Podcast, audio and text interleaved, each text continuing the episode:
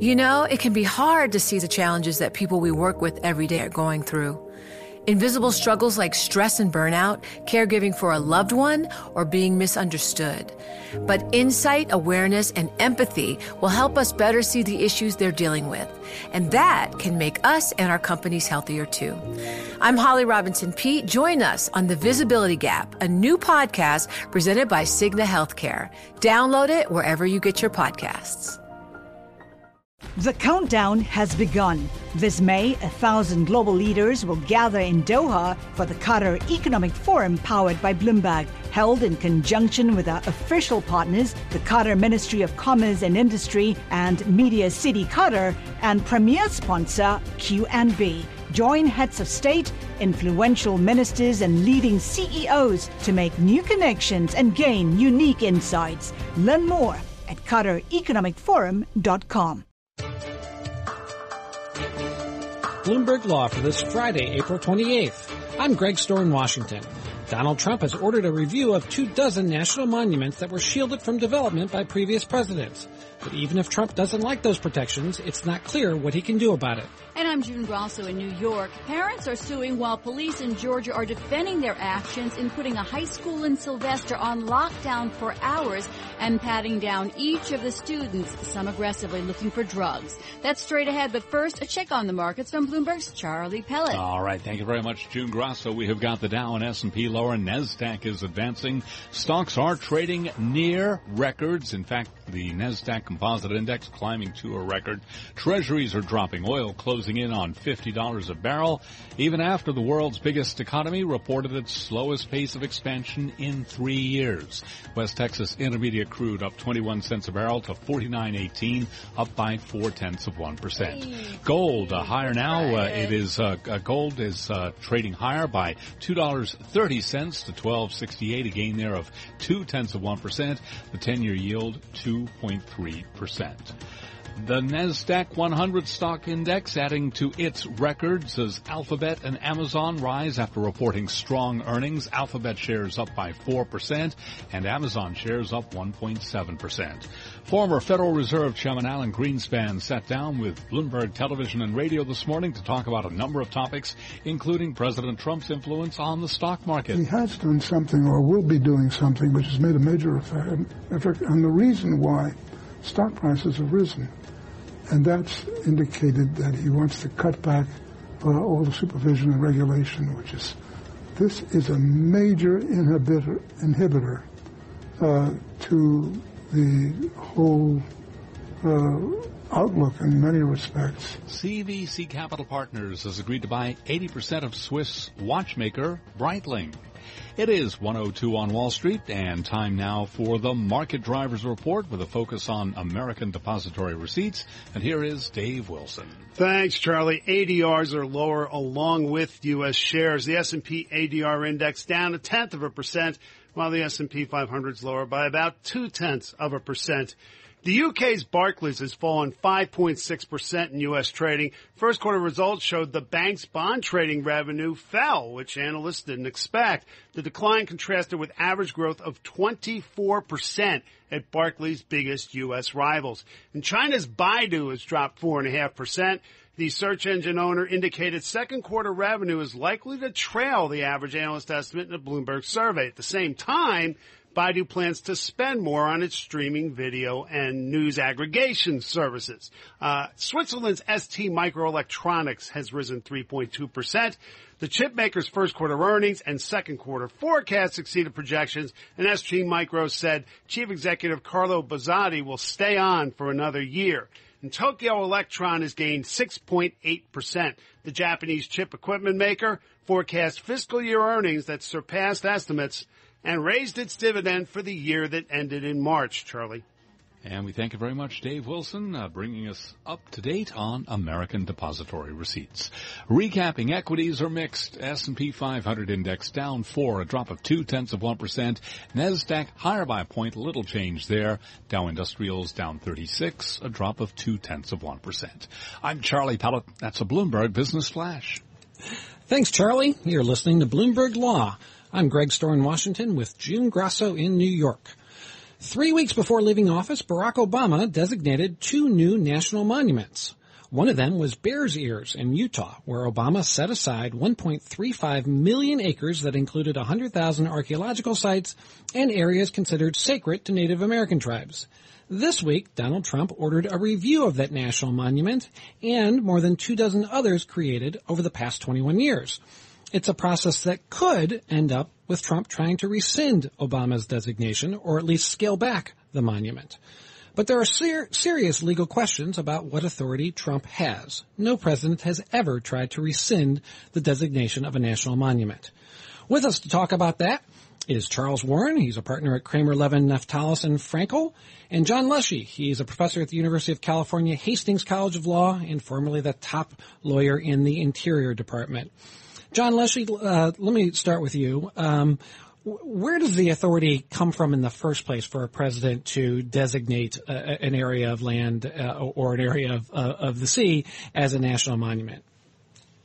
Uh, it comes from the Antiquities Act of nineteen oh six, a statute Congress passed uh, back then that has actually been one of the uh, most used and most successful conservation statutes in American history. It applies only to federal land, does not apply to state or private land, uh, but it authorizes the president to set aside uh, and protect objects of historic or scientific interest on those lands. Every president, uh, practically every president since nineteen oh six has used this authority, presidents of both parties, and set aside uh, well over one hundred million acres of land onshore and several hundred million of acres of land offshore.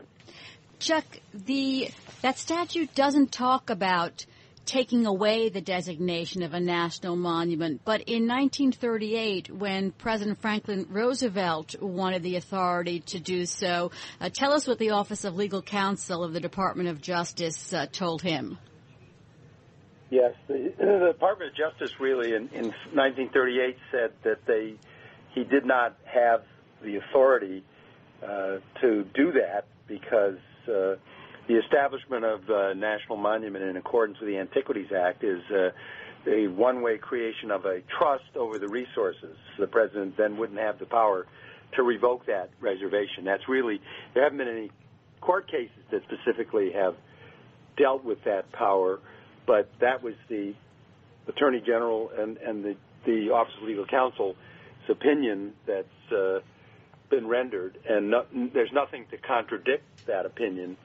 And, in fact, although presidents have once in a while narrowed the scope of uh, some of these monuments, uh, not by a lot, but uh, they have never sought to take back, uh, you know, the establishment of one of these national monuments.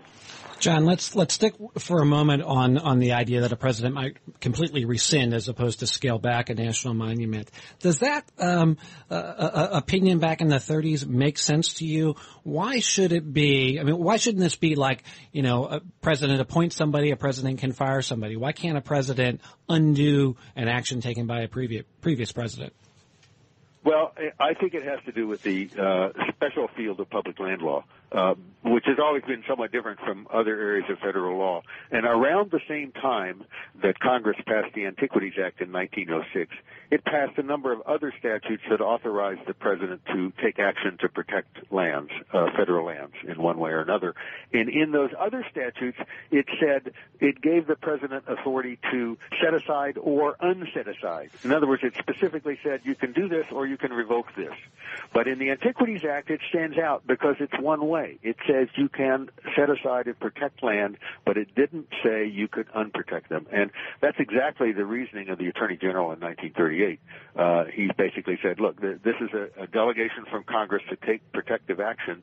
It's not a delegation to unprotect, uh, and so you can't do it. It's a it's a pretty powerful argument, I think. Uh, obviously, you know, you never can predict what the courts are going to do, but I think there's grave risk if the president wants to uh, uh, take action to rescind the monument.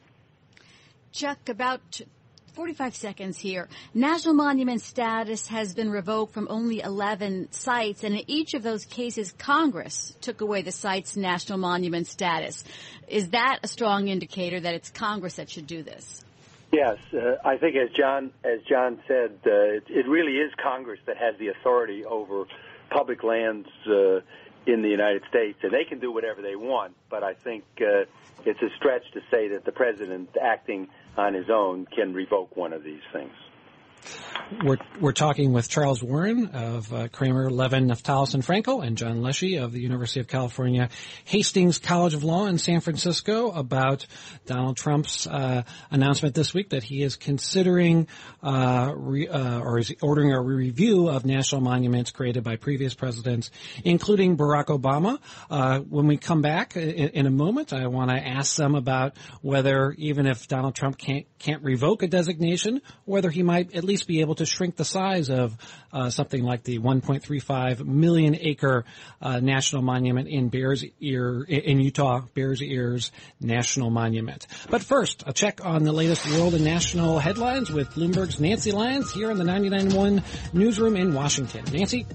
Thanks. President Trump says even though it's been ninety-nine days, his administration is making great strides and getting a lot of things done. I don't think there's ever been anything like this. It's a false standard, one hundred days, but I have to tell you, I don't think anybody has done what we've been able to do in one hundred days, so we're very happy. The president spoke after signing an executive order aimed at expanding offshore drilling. He says the executive order lifts restrictions on drilling and will unleash American energy and clear the way for thousands of high-paying energy jobs. With just hours to spare, Congress has easily approved a short-term spending bill that would prevent a partial federal shutdown over the weekend. It extends the deadline for another week. Secretary of State Rex Tillerson is warning the U N Security Council today that there needs to be a new approach for dealing with North Korea now that the country is becoming bolder with its missile testing. The threat of a North Korean nuclear attack on Seoul or Tokyo is real, and it is likely only a matter of time before North Korea develops the capability to strike the U S mainland. He wants U N members to suspend or downgrade any diplomatic relations with North Korea and further isolate the country with new sanctions. Former President George H W Bush has been released from a Houston hospital where he received treatment for a mild case of pneumonia and chronic bronchitis over the past two weeks. Pope Francis is in Egypt, arriving today to meet with the country's religious and political leaders. He's hoping to present a united Christian-Muslim front three weeks after Islamic militants staged twin Palm Sunday church attacks. He'll spend two days in the country. Global news, twenty-four hours a day, powered by more than twenty-six hundred journalists and analysts in more than one hundred twenty countries. I'm Nancy Lyons. Global business news twenty-four hours a day at Bloomberg dot com, the Radio Plus mobile app, and on your radio. This is a Bloomberg Business Flash. From Bloomberg World Headquarters, I'm Charlie Pellet. The Dow and S and P are lower. NASDAQ is higher. We've got the ten-year yield at two point three zero percent. Gold up two ten the ounce to twelve sixty-eight, a gain there of two tenths of one percent. And West Texas Intermediate crude up sixteen cents a barrel, forty-nine thirteen on W T I, a gain there of three uh, tenths of one percent. So the S and P down four. That's a drop of two tenths of one percent. Dow Industrials down thirty-six. Also a drop of two tenths of one percent. NASDAQ barely budging. It is higher by less than a point. I'm Charlie Pellet, and that June Grasso and Greg Stohr is a Bloomberg Business Flash. Thank you, Charlie. Bloomberg Law is brought to you by Sector Spider E T Fs. Why buy a single stock when you can invest in the entire sector? Visit sector S P D R S dot com or call one eight six six sector E T F. Greg? Thanks, June. We're talking about the Uh, announcement this week that Barack, that uh, Donald Trump said he's going to order a review of the national monuments designated by his predecessors, including Barack Obama. Uh, Trump said this week that Obama committed a, quote, egregious abuse of federal power when he designated some vast areas and put them off limits to development. The Antiquities Act does not give the federal government unlimited power to lock up millions of acres of land and water. And it's time we ended this abusive practice. We're speaking with John Leshy. He is a professor at the University of California Hastings College of Law, and Charles Warren, a partner at Kramer Levin. Um, Chuck, uh, the um, tell us what it means to have something designated as a national monument. What are the practical consequences of that sort of designation? Well, you know, they set them. They set these uh, lands aside, basically, uh, you know, they could be historic landmarks or prehistoric structures or objects of scientific interest, and it protects these things from these areas, rather, from incompatible activities such as mining and leasing and logging and grazing and fishing and other kinds of commercial uses, essentially. And that's really what it means, and that's obviously what some of the people who are against these kinds of designations, uh, you know, are, are concerned about. And, John, in an N B C News SurveyMonkey poll in February, forty-seven percent of respondents said more U S land should be protected by national parks. forty percent said the amount currently protected was right, and only nine percent said less land should be protected. So it seems as if the American public is in favor of these uh, monuments and public lands. If this goes through for some reason, do those lands go back to the states, and then do the states have the opportunity to do whatever they want with them? No, they would remain in federal hands, but uh, you're wrong in saying they go back to the states. The states never owned these lands. The United States always owned these lands. The United States uh, acquired these lands usually from foreign governments with the blood and treasure of everybody. Uh, and so the states have no claim to these lands. If a monument is rescinded, Uh, they remain federal lands, but the protections of those lands are, are lessened. Uh, I should also uh, say, in response to something Charles said, th- these lands are generally open to the public for recreation. They're also open generally to grazing. Uh, what is restricted are those uses, uh, sort of intensive industrial uses, that are inconsistent with protecting these cultural and historic and scientific objects. So each monument contains its own kind of little management regime uh, built around the, the resources that you're trying to protect, uh, which may include vast landscapes, or it may include uh, very specific sites, like the Statue of Liberty was actually first set aside as a national monument by a president. Chuck, the Antiquities Act says that the uh, national monument should be, quote, confined to the smallest area compatible with proper care and management of the objects to be protected. Um, if, if there's a, a good argument that, uh, you know, say the, the monument in Utah, one point three five million acres, is bigger than it needs to be, is it clear that Donald Trump would have authority to, authority to make that smaller? Not really clear, but there ha- there is precedent for that, because presidents have, on occasion, not many occasions, uh, made some of these national monument areas smaller. Um, the going back to the opinion of the Attorney General, um, you know, he that opinion did say that uh, you might be able to do that, but it's apparently uh, not considered one of the strongest points uh, of the opinion in view of developments that have happened, you know, in the future. And I think. I think you'd have to justify uh, saying why you had, uh, you know, narrowed the area, and if it, the mon- you know, if the monument is still designation is still protecting the area from the things you want to protect it from, and that's what it says. It says, with, you know, with, with the smallest area compatible with proper care and management of the objects to be protected, and so that's that's the question, right? If if something is you try to narrow the area, are things still being protected? And if you allow mining or drilling, and now um, you could, I'm sure, make a good case that these places will not be protected in the same way. So I think, I think you're going to be inviting a uh, major lawsuit if if you try even to diminish the area John, that was designated. John, what kind of claims could we see in lawsuits if Trump does go forward with this plan? Well, uh, either a rescission or a reduction would be certainly be challenged by uh, probably local groups who want these areas protected, by tribes who are particularly interested in, in the Bears Ears, by recreational interests, by outdoor Uh, recreation industry, which is a very powerful economic force. So you'll see lots of opposition and uh, many potential and probably real plaintiffs in, in lawsuits if if uh, uh, the president uh, uh, follows through. And based uh, on what grounds? Also, yeah, oh. yeah. Based on what grounds? Well, on, on the grounds we've just been talking about, that the Antiquities Act is really a protection statute, it's, and it doesn't give a president the power to unprotect an area. Uh, which is what he would be doing if he took action under this. So it's a pretty straightforward uh, lawsuit. And, uh, and I'm sure we'll see this play out in the courts if the president wants to do this. I should also say, in the clip you pl- played, you know, the president said, we're going to end this abusive power. Uh, this is something that every president has done, beginning with Theodore Roosevelt. You know, Secretary of the Interior Zinke claims to be a big fan of Theodore Roosevelt. Well, uh, Theodore Roosevelt did an eight hundred thousand acre uh, Grand Canyon National Monument in nineteen oh eight. He set the pattern here uh, that has been followed ever since for these these large-scale protections. John, we're going to have to leave it there. Thank you so much, John Leshy of the University of California Hastings College of Law and Charles Warren of Kramer Levin, talking about uh, the prospect that Donald Trump may scale back or even rescind some national monuments uh, designated by his predecessor presidents. You're listening to Bloomberg Law. This is Bloomberg.